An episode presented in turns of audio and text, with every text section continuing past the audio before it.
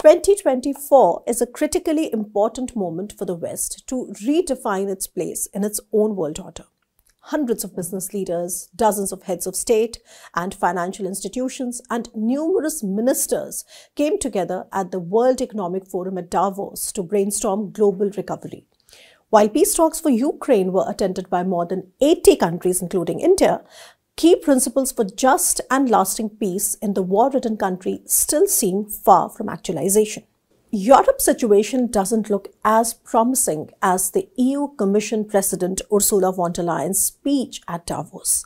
Her upbeat tone seemed contrived as she called for rebuilding trust amid growing fractures within the global response to the unrelenting state of permanent crisis, also called the perma crisis. Her talks on commitment to climate and transparent AI seemed convoluted as fiscal austerity has engulfed the bloc. The rise of right wing Euroscepticism has also raised existential questions about its unity. Conspicuously, the World Economic Forum, a platform considered the mecca of globalization and trade, has had most of its sessions devoted to security this year. Not just economic security, but also hard or military security.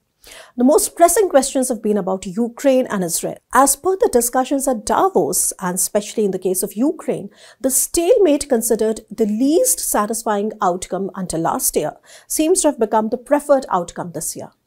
It shows that war fatigue has permeated all walks of international discussion.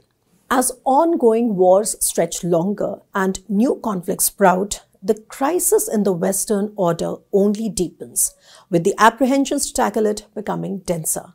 To set the record straight, the crisis in the Western order does not have material vectors only. The West, especially the US, is still the preeminent military power in the world. The collective West is also undoubtedly the global powerhouse of technology and innovation, and the dollar is and will continue to be the world's reserve currency for the foreseeable future. The bigger problems for the West are all stemming from inward maladies and not from its outward capabilities to shape the behavior of other actors. So, what are these maladies within the US led Western order? As historian Niall Ferguson has wisely identified, there does exist an overarching disjunct in American leadership, regardless of who the president is. The disjunct emerges because there is a reluctance to get too involved in faraway problems, whether it's Ukraine, Israel, or Taiwan, but also an inability to walk away from them. The fundamental international character of the US is standing on globalism and isolationism, two legs that propel to stride it in diametrically opposite directions. As long as these opposing views remain the very foundations of American political mainstream, there will be periodic unreliability of the US led order from which, ironically, from Woodrow Wilson to Donald Trump, the country itself has been often the first to withdraw. It is true that one of the reasons for the forever wars uh, that the US seems to get into perpetuate is impinging upon this inward clash in the American leadership that results in disoriented response to crises. The spending starts as a crisis response because the US feels obligated as the preeminent power and keeper of stability among nations, but because its half-hearted actions are not suitable enough to solve it, the spending becomes endless and so does the national debt.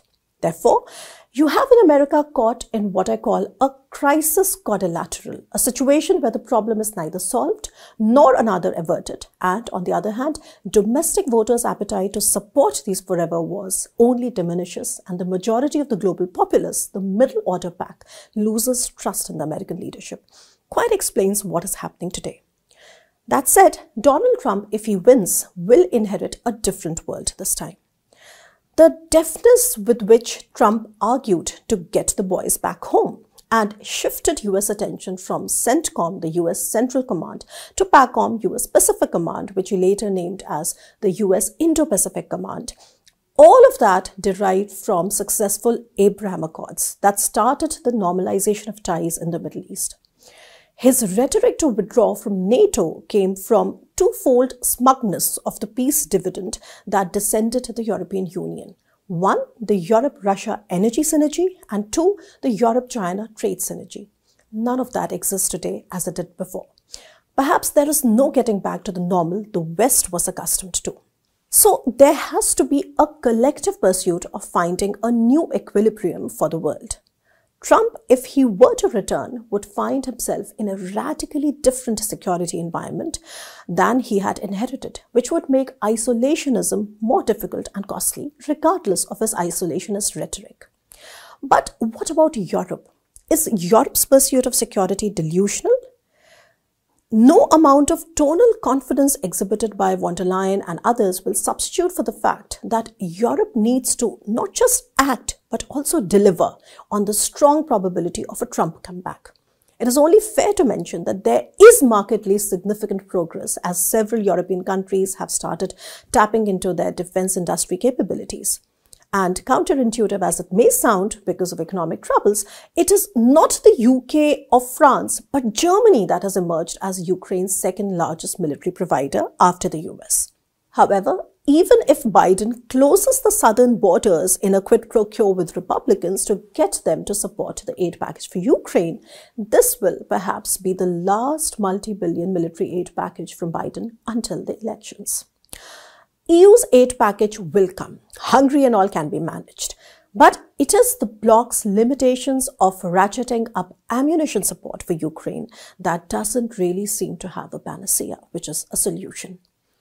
Therefore, if at all Europe has to apply its efforts according to logic and not atrophy, the bloc, along with the UK, will have to coordinate the supply of 155 ammunition shells and long-range weapons like the Taurus and Scalp missiles, along with F-16s and perhaps a few more Patriot air defenses and Bradleys, etc., to defend Ukraine while helping it to isolate Crimea.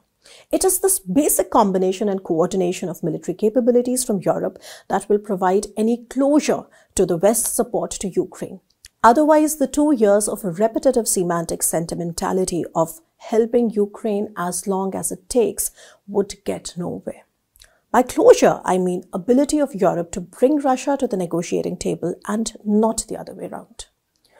Anything less than this might endlessly prolong the war, providing ample space and opportunity to Russia for gaining more territory down south, eventually making it harder for Ukraine to liberate its territories. At such a time, with no US to send military aid in a jiffy, looms the worst possible outcome for Europe, a Ukrainian partition and defeat. Russia, despite its depleted fleets and all other economic problems, has been able to run a war economy and mobilize significantly huge numbers of troops. No matter how depleted as a country, Russia's win in Ukraine will vindicate its special military operation and etches in stone Europe's incompetence to protect itself. But where is the global south in all this? Is it really that unaffected? As the Western liberal order struggles to cope with its internal discrepancies, the emerging economies of the global south can't rejoice either. Favorable economic multipolarity goes together with global stability and freedom of navigation. Experiences in the Red Sea have yet again shown the fragility of global supply routes for everyone, including for India. Therefore, Without a stable security order, the so-called Global South does not have any real solutions to offer either. Restless consequential hedging amid heightened global uncertainty robs them of coherent foreign policy synergies, all in a spiral because there is just so much uncertainty around. As much as the developing countries need investment, enabling frameworks, and space to co-develop norms around emerging tech, they also need the endurance of supply chains and freedom of navigation that they alone cannot guarantee. The year 2024 will be one of global vox populi, which is the Latin phrase uh, that means voice of the people. Half of the world's population, a whopping 4 billion people, will be going to vote. Key elections across Western societies will shape and coordinate their international responses the foremost challenge for them should be to fix the internal maladies of the liberal order. That perhaps is how the trust deficit can be restored from north to south for a meaningful global response to the era of perma crisis. So whether the West is able to resolve and manage its maladies and emerge stronger, or will its internal fissures and lack of commitments worsen its place in the world order is something that time will unravel. I will be back to discuss that and more. Stay tuned.